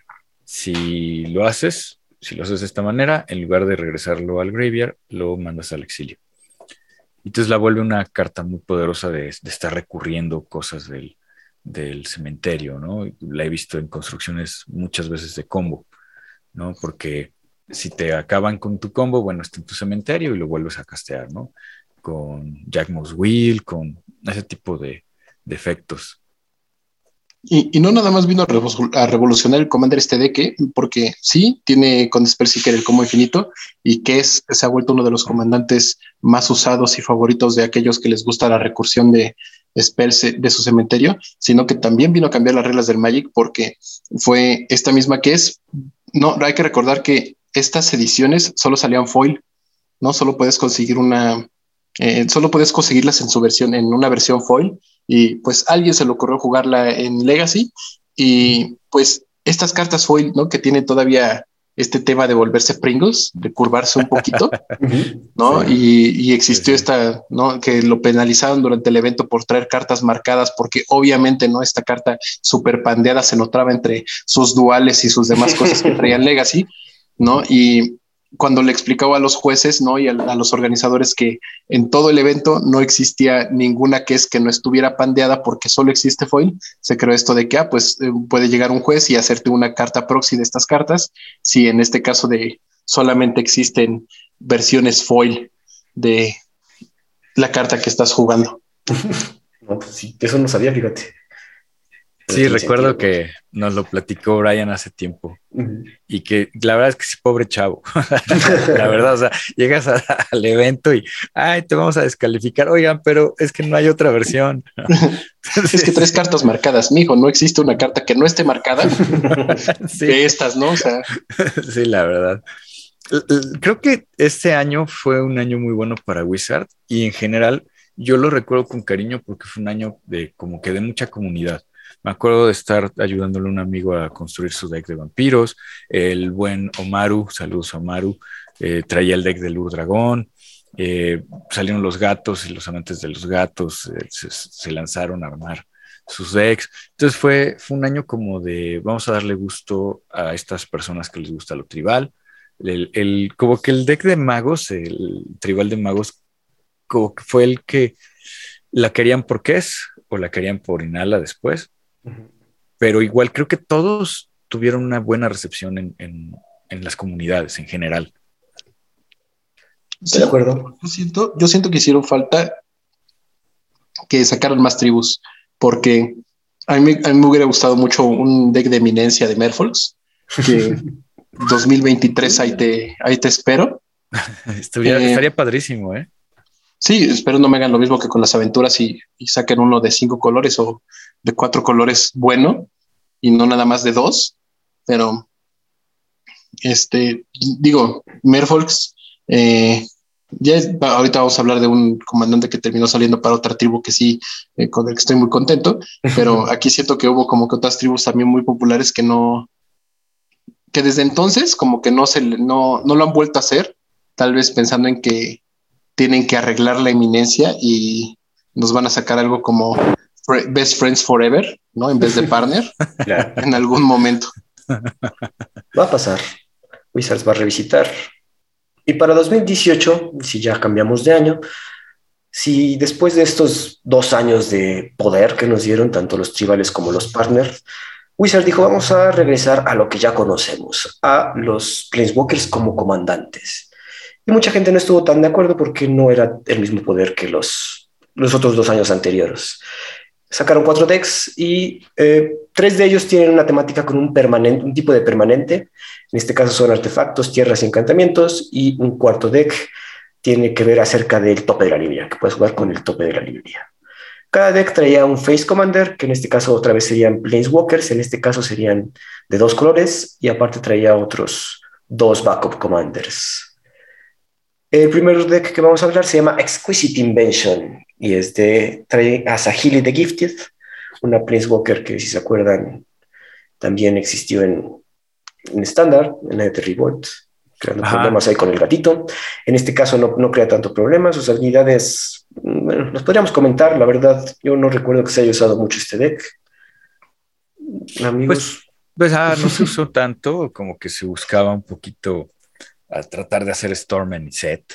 Ajá, tiene que ver con artefactos. Pues Agili siempre tiene que ver con artefactos. Ah. Sin embargo, traía un buen comandante de artefactos que es un artificial, que sería Brudiclad Telker Engineer. Cuesta Uniset, cuatro incolores, 4-4. Tus criaturas tokens tienen haste y al principio de combate en tu turno creas un Mir azul 2-1 artefacto que luego escoges un tipo de token que tú controlas y si lo haces, cada otro token que controlas se convierte ese tipo, al tipo de token que escogiste. Entonces, si de repente tienes ahí un, no sé, un Octopus 99 y tienes puro Mir, lo puedes hacer que todos tus Mir se vuelvan un Octopus 88, un ejemplo, ¿no? Sí, la verdad es que ese comando estaba muy bueno, muy bueno. O sea, creo que ese sí lo, lo llegaron a, a, buscar, pero generalmente lo buscaban suelto, porque me parece que tuvo una reimpresión, ¿no? En Commander Legends. Ajá, también se imprimió. Pues, entonces, pues sí. Este, decir que este fue, e-, este fue el año a donde Wizard nos dio falsas esperanzas a todos, ¿no? Y por lo cual yo comentaba de la, de la falta de otras criaturas con eminencia, ¿no? puesto más a las primeras, porque aquí Wizard decidió volver a sacar Planeswalkers como comandantes, ¿no? Entonces no te daba la idea de que ya habían hecho Planeswalkers, ahorita lo volvieron a hacer, entonces después iban a, volver a sacar otros decks con partner y después otros decks con eminencia, y así como que iban a estar repitiendo estos ciclos para con colores diferentes, ¿no? Aquí primero los primeros comandantes con, de, con, con eran monocolor, aquí ya eran de dos o más colores y te digo, falsas esperanzas y nada más vinieron a, a seguir con esta, esta temática de, de, darle un poquito más duro al Magic en cada deck y más por esta carta que nos estás enseñando ahorita. ¿no? Que, que trae este deck de Saheli, eh, Retrofitter Foundry, ¿no? Que quienes no lo conocen es porque no han jugado Legacy, es una de las cartas más populares en Legacy, ¿no? Un artefacto que cuesta un mana genérico y que tiene cuatro habilidades, ¿no? Por tres, enderezarla, por dos y girarla, crear un servo artefacto, una criatura artefacto servo 1-1 sin color, eh, por uno y girarla, sacrificando y sacrificar un servo, creabas un, un tóptero, incoloro 1-1 con volar, y si lo girabas, sacrificabas un tóptero, creabas un constructo 4-4, ¿no? Entonces, eh, como que crecían ¿no? estas habilidades, pero hay mucha gente que la usa con ornitóptero, ¿no? Para crear por un mana y sacrificar tu ornitóptero un constructo 4-4. Uh -huh. Y bueno, ahorita con el deck de, de Ursa Saga, que le, le, llamaría afinidad, pero es el deck de Ursa Saga, este, el Retrofitters Foundry también se, se, está jugando, ¿no, Brian? Sí, lo, lo, puedes buscar fácilmente, lo tutoreas. De hecho, nada más llevan uno porque lo vas a tutorear con tu tierra. Con tu tierra, exacto. Y te va a poner constructos que aparte ves que tus constructos unos son 4-4 y otros ganan más uno más uno por cada artefacto. Es una locura. La verdad es que está súper fuerte ese deck. Y, y, bueno, el otro deck que nos ofrecen se llama Nature's Vengeance. El comandante es, pues sí es un personaje clásico, yo no lo conocía, ya después me enteré de la, de la historia, y es Lord Wingrace, que es verde, rojo, negro, y dos incoloros, es un, entra con cinco contadores de lealtad. Y pues generalmente a este señor lo utilizan mucho para destruirte tus tierras. Y. Por eso es odiado. No, hasta, se me fue, hasta se me chueco del odio. Ya se andaba ahogando. Yo me ando divirtiendo porque a mí sí me gusta destruir tierras, pero a mí me gusta hacerlo al estilo blanco. Aquí el rojo y el verde se tardan mucho. A mí me gusta hacerlo de golpe, pero al final este es un comandante que, tuvo, que, que, sí ha visto mucho juego, más que, que Sahili, y, y, que es un comandante un poco más, pues iba a decir querido, pero también más odiado, por lo mismo, ¿no? Porque te permite estar ahí, este, jugando muchas tierras o jugar con tierras para, para destruir las tierras. Regresarlas a juego, desgraciado. Sí, yo también lo he visto mucho con la temática de rampeo para poder castear cosas muy grandotas y absurdas eh, por esa segunda habilidad de regresar este tierras, dos tierras ¿no? de cementerio a campo, normalmente terminan siendo tierras que te dan más de un mana o que tienen alguna habilidad muy buena, como Despin Stage, ¿no? etcétera, que puedes empezar ciclando ¿no? de tu mano con cosas como Fateless Looting y después recuperarlas. Mm, digo, es un favorito de, de las personas que les gusta jugar tanto con tierras como a los que les gusta jugar sin que su oponente juegue tierras. Ándale. Ándale, sí, se presta mucho para el combo de Marit Lage, ¿no? Y es que una de las habilidades te permite robar y descartar, y si descartas una tierra, este, robas una carta adicional, luego el menos tres, regresas hasta dos cartas de tierra de tu cementerio al, al campo de batalla, y con un menos once destruyes hasta seis permanentes no tierras y creas seis eh, gatos verdes 2-2 con Forest Walk. Es, es un, comandante querido, buscado y odiado a la vez. Pero también lo que menciona aquí este, nuestro research es que antes no había un deck que, que estuviera centrado, un comandante que no estuviera centrado en las tierras. ¿no? Aquí Lord Wingers viene a decirte, oye, podemos hacer con Junt diferentes cosas con tierras, entonces yo creo que por eso sí, como dices, es bastante querido. Y creo que este deck también nos trae como que cartas importantes para, extras, ¿no? Nos trae, por ejemplo, Shancha, Sleeper Agent, cuesta uno rojo, uno negro, uno incoloro, un minion, que ahorita ya es pirexiano, criatura legendaria, y cuando Shancha entra a juego, un oponente de tu elección gana el control de ella. Y cuando Shancha ataca a un jugador, Shancha tiene que atacar siempre, si no tiene haste, a un jugador y le pagas tres y el controlador de Sancha pierde dos vidas y tú jalas una carta. Y cualquier jugador puede activar esta habilidad, ¿no? Entonces también aquí Wizards está prestándose más a las interacciones entre la mesa, ¿no? O sea, peleense por tener este espía que les puede dar cartas si alguien más lo controla. Y aparte no puede atacar a su dueño. Ah, exacto. O sea, Sancha, esa es la, como la parte importante. A mí, de la parte importante del flavor es que es la primera vez que vemos la impresión de Sancha, que mm, es el Sleeper Agent que le dio el corazón a Karn, ¿correcto? Brian. Sí, el, que es este de estos personajes que eh, eran muy amigos de la comunidad del viento ligero, hasta que de repente la despiertan porque es un sleeper agent y resulta que todo el tiempo estuvo trabajando para las fuerzas pirexianas y Ándale. pues es, es, una parte muy importante de lo que es eh, toda la invasión. E, este es, este es el deck más lleno como de flavor de, de los que salieron eh, y si no mal recuerdo, esta es como de Sánchez, la primera criatura que tiene así como esta, la que vamos a ver en un futuro, que es el Goat, el encabrar, el volver cabra a las criaturas que hacen que ataquen a, todos tus, a todos los jugadores menos a ti. Encabrar. ¿No? El, el gaudear. Ajá, gaudear. Se dijo aquí en el podcast del cartón para que lo usen en sus comunidades. Encabrar. Encabrar, ¿no? O sea, voy a encabrar a tu criatura y ya no me puede atacar a mí y va a atacar a todos los demás. Tiene que atacar cada turno. ¿no? Y también esta criatura legendaria Tanis, la Tejeguerra. ¿no? Creo que así se llama en español, no lo sé, yo la hubiera puesto así. Contrátame Wizards para traducir tus cartas. Eh, no, que es, es, una araña que también tiene, tiene que atacar, todas las criaturas atacan cada turno, o sea, las tuyas como la de tu oponente son las 5, 5 por 6 manás, eh, Jun más 3 genéricos, y siempre que una criatura te ataca a ti o a un planeswalker que controlas, vas a poner un contador más uno más uno en, en Tantis, ¿no? Eh, está como medio rara esta habilidad de que, pues mientras más te ataquen, más fuerte se va a hacer la criatura pensando que tu oponente también puede traer cosas como Swords to Plowshares en Commander y, se, tan fácil que se deshace de esta, de esta araña. Pero yo sé que por ahí hay gente que nos escucha que es fan de las arañas y que cuando vieron a Tantis, este, se emocionaron bastantes y pues la decidieron jugar porque pues ah, nadie va a jugar muchas criaturas y una araña 5-5 con Rich y Vigilancia va a estar muy buena en mi deck les va a dar miedo. Sabemos que no. cualquier angelito cabrón se lo, va, a comer. Sí, claro. El siguiente deck que, sería Adaptive Enchantment y trae su comandante de Face es Estrid the Masked, eh, la cual está basada, como dice su, su título, en encantamientos. ¿no? Entra, es una Estrid Band más uno incoloro entra con 3 de loyalty, le subes 2 y destapas hasta 12 permanentes encantados y le quitas y hace auras, cosas con auras. La verdad yo no la vi tanto, algunos lo intentaron jugar, creo que hay mejores comandantes de, encantamientos, entonces no recuerdo mucho de ella, por eso no, ni voy a mencionar tantas habilidades. Sin embargo, tiene, bueno, no, tampoco traía, pensé que traía más comandantes extras. Trae el que es Arix Meces de Slumbering Isle, este sí lo he visto. Es un 12-12 que cuesta 4 manás, un Cynic y 2 incoloros, un Kraken que entra con 5 contadores de Estoy dormido.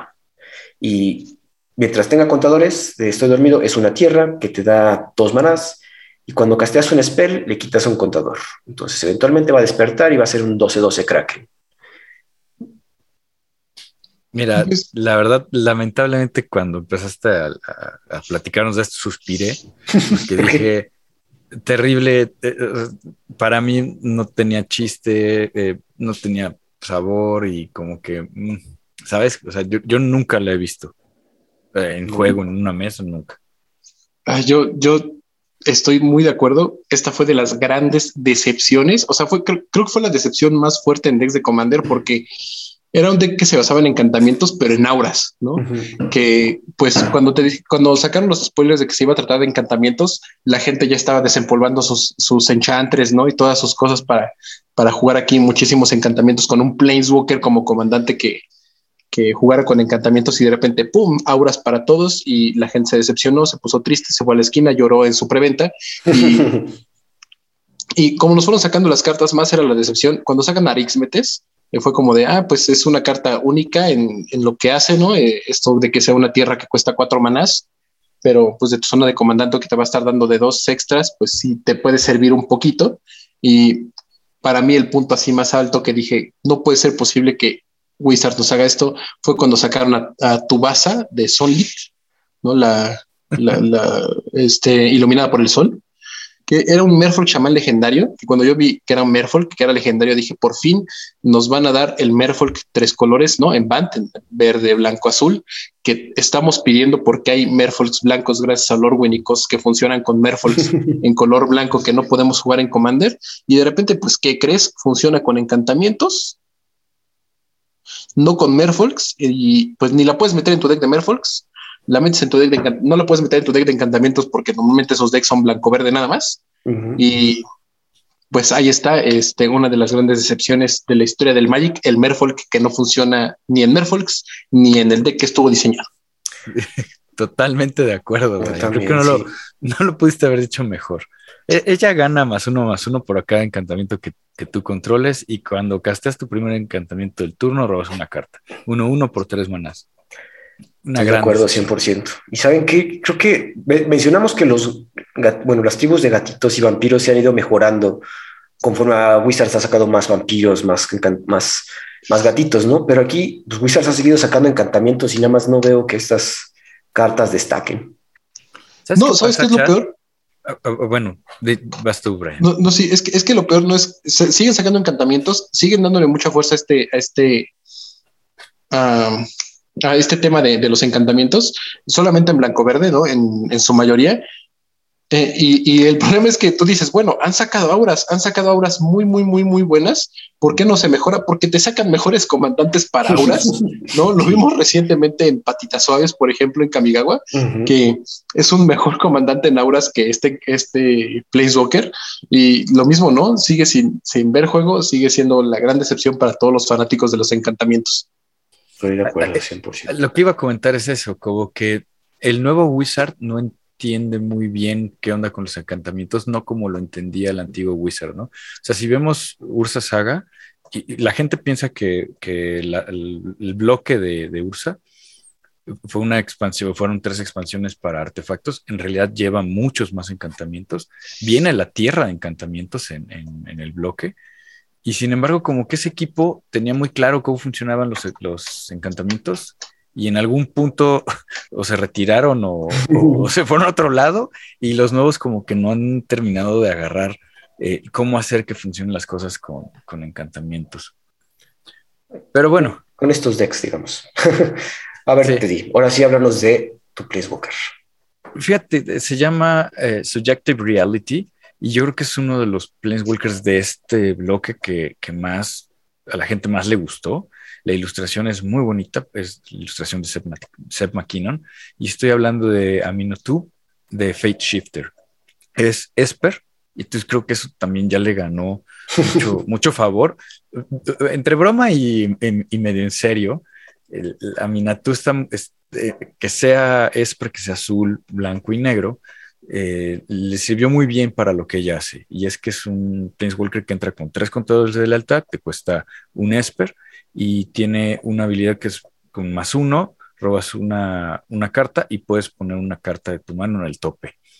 Menos uno, exilias another, eh, otro permanente objetivo que tú controlas y luego lo regresas al battlefield bajo tu control. Y el, menos seis, eliges izquierda o derecha y cada jugador gana control de un permanente no tierra. De todos. De dos, perdón, de dos permanentes no, de todos, todos.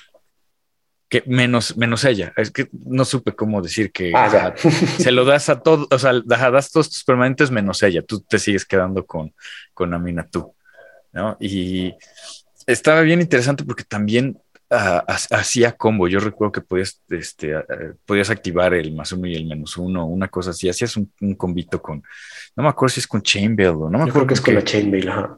Ah, creo que es con la Chainbell, que, que el chiste es que hacías una copia de ella y no se moría, una cosa así rara.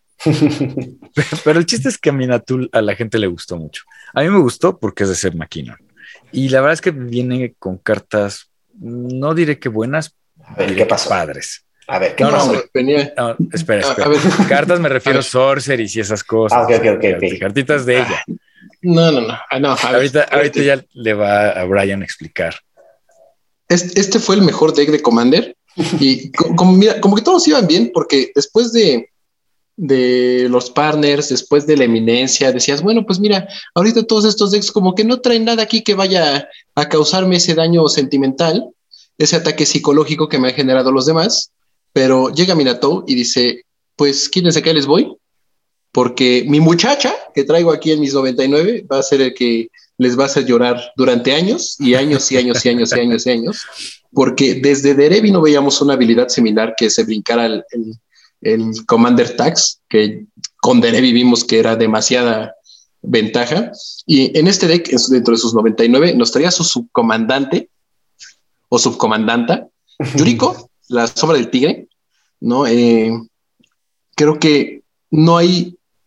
Yo, yo voy a decir aquí que es el ninja con eminencia. Nada más le faltó tener eminencia porque es la diosa de todos los ninjas, es del tribal de ninjas. Es eh, una criatura legendaria humano ninja, cuesta uno negro, uno azul, uno genérico, o sea, la combinación de colores actualmente más poderosa dentro del Commander.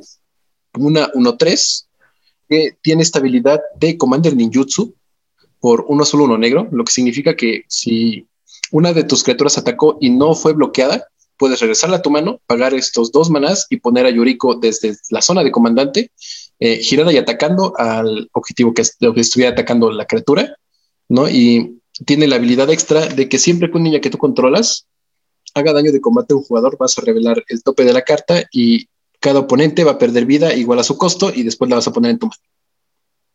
¿No? Un- una de las cartas más abusables con cosas como Vampiric Tutor o el reciente reimpreso y muy popular eh, Imperial Seal. Scroll Rack y Trompo.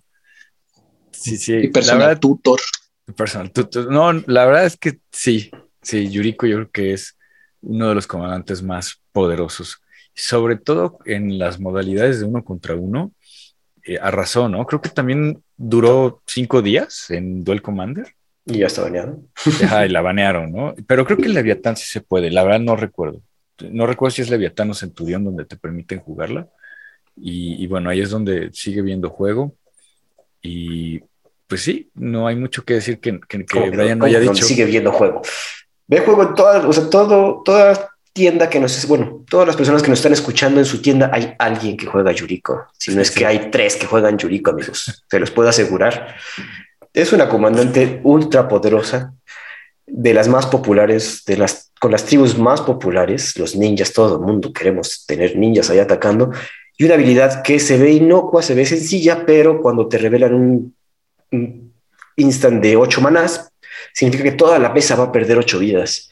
Y es algo que en estos colores por lo general no se, no se veía tanto, ¿no? Esa hiperagresividad, por lo general lo ves, lo ves como control, pero que al mismo tiempo va a pegar y va a hacer mucho daño. A nivel competitivo en mesas, en CDH es una, a pesar de que se puede hacer una, un- una construcción muy barata, es de mucho miedo porque no necesita tanto para sonarse a toda la mesa. Totalmente No, y de más- acuerdo. Y más porque la mayoría de ninjas que necesitas jugar en ese deck son muy baratos, son comunes, son uncommons. eh, y eh, las cartas igual con evasión, ¿no? Las criaturas con evasión que usas normalmente para poder usar este ninjutsu igual son comunes, uncommons o raras, muy baratas.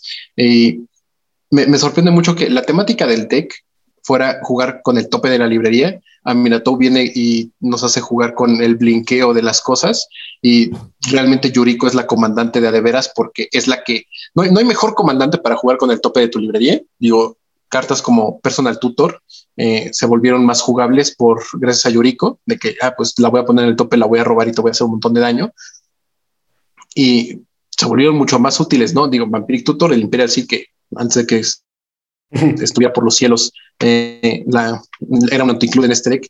Este, en Mystical Tutor también, el Skimming Symmetry, ¿no? Todos esos tutores que lo ponen en, el tope del deck, que normalmente no eran como los mejores para Yuriko, eran lo mejor que existía, porque eso significaba que de repente, si dejabas entrar uno de mis ninjas con Yurika en, campo, eh, pues iba a terminarte haciendo 15 daños con un 16 años con un Draco revelado, ¿no? O 11 daños con un turno extra revelado y nada más era seguirte pasando de lanza. Digo, lamentable es que es tan popular y es tan buena que si lo decides armar y te metes a jugar una mesa, normalmente te van a matar antes de que puedas hacer este, más cosas porque no vas a tener aliados en esa mesa. Exacto. Otra vez, amigos, si se sienta enfrente de una Yuriko, ese deck no se debe subestimar nunca. Y les iba a comentar que también le, devolvió relevancia a los eh, changelings, ¿no? Ajá, también. O sea, a los shapeshifters que tienen la habilidad de changeling, que son todos los tipos de criatura, por extensión son también ninjas. Y entonces eh, la Muta Volt o estas criaturas se volvieron como un poquito más relevantes, ¿no? El 1-1-1 que te ataca, que es Changeling, ajá, y te hace ninjitsu y ahora le revelo el tope, ¿no? Sí, sí, ¿Qué, ¿qué, podemos decir? Yuriko es uno de los comandantes, yo creo que va a quedar marcado o enmarcado en la historia, ¿no? Como de los grandes, grandes comandantes. Bueno, y, yo diría que de este año es la más importante. O sea, viendo, a pesar de todos los Face Commander, los Place Walkers, ninguno ve tanto juego como Yuriko. Totalmente de acuerdo contigo, Chad. O sea, si hubo un, un comandante relevante en el 2018 fue, fue Yuriko. Eso es, eso es correcto, amigos. ¿No sé si quieren comentar algo más acerca de este bloque? Pues no, como que eh, dentro del bloque vimos cosas muy poderosas como Partner y como Eminencia. Y, como que en el 2018 Wizard no quiso arriesgarse tanto, quiso bajar un poquito el, poder y nos dio Yuriko. Eso es bajarle. en un solo deck, es lo bueno. En un solo deck. Entonces, eh, yo creo que fueron tiempos muy interesantes, aparte de recordar que es tiempos prepandemia, y entonces la gente sí se juntaba y sí conseguías cartas, había mucho gathering, había mucho juego. Te digo que yo recuerdo con mucha nostalgia y cariño esos momentos en los que yo ya iba más seguido a la tienda y veías muchos decks, o sea, veías Lord Wingrace, veías a Breya, veías a Timna Tracios, veías, hubo como mucha variedad, llegó Yuriko, entonces también se sumó a estos comandantes poderosos fueron tiempos muy padres. ¿Brian? Pues a mí me gustó mucho cómo pasaron de eh, el de genérico general de no me importa, voy a sacar las cartas más rudas para vender todo mi producto, a este intento de temáticas no antes vistas en, Commander para empezar como a meterle un poco más de variedad y pudieras armar decks con que, no podías armar antes de estos comandantes. Eh, que digo, a mí me gusta muchísimo ver eh, cartas nuevas con habilidades nuevas, que con temáticas nuevas en Commander, cada vez que sacan un producto en vez de estar repitiendo eh, como los éxitos populares, porque a mi gusto se vuelve como aburrido. ¿no? Eh, al menos este año, el 2018, en, lo que es este, los decks preconstruidos de Commander, que no, estoy seguro si ya es el último año que lo sacaron cada año. Todavía no. creo, que sí, no, todavía no. No, porque después nos siguen toda la época de 2019, ¿no? 2019 y, todavía y Corea, todavía fue Corea solo fue. Ah, bueno, ya, ya, hablaremos de, de, esos, este, pero no, eh, a, mí me gustó mucho esto, me, me, gustó muchísimo que sacaran a uno de mis comandantes favoritos de mi top 3, que siempre va a estar en mi corazón, que es Yuriko, y que, que, lo hicieran así, ¿no? Que, estuvieran como tratando de, de, diseñar cosas no antes vistas. Eh, una lástima que no le pegaran en todos, ¿no? Este, pobre Street, vivirá por siempre las carpetas, pero... Así muchos, la verdad. ¿No? Y, nada más la molestia de que nos dieron esperanzas de que ya hubo Walkers y después iba a haber más, más partner y yo al menos esperaba más eminencias para las demás tribus. Pues sí, digo, vimos como mencionan mis mis anfitriones, Wizards probó mucho en esta época, le pegó muy bien a muchas cosas, demasiado poder, se dieron cuenta y queremos pensar que le bajaron, pero si van a ver nuestras próximas ediciones, no fue 100% cierto esto, pero esperamos que les guste. Eso sería todo de nuestra parte. Nos escuchamos la siguiente semana en el podcast del cartón. Hasta luego. Gracias. Escríbenos con todas tus dudas, sugerencias o comentarios a elpodcastdelcartón.com y en Twitter encontramos como arroba podcastdelcartón. Hasta la próxima.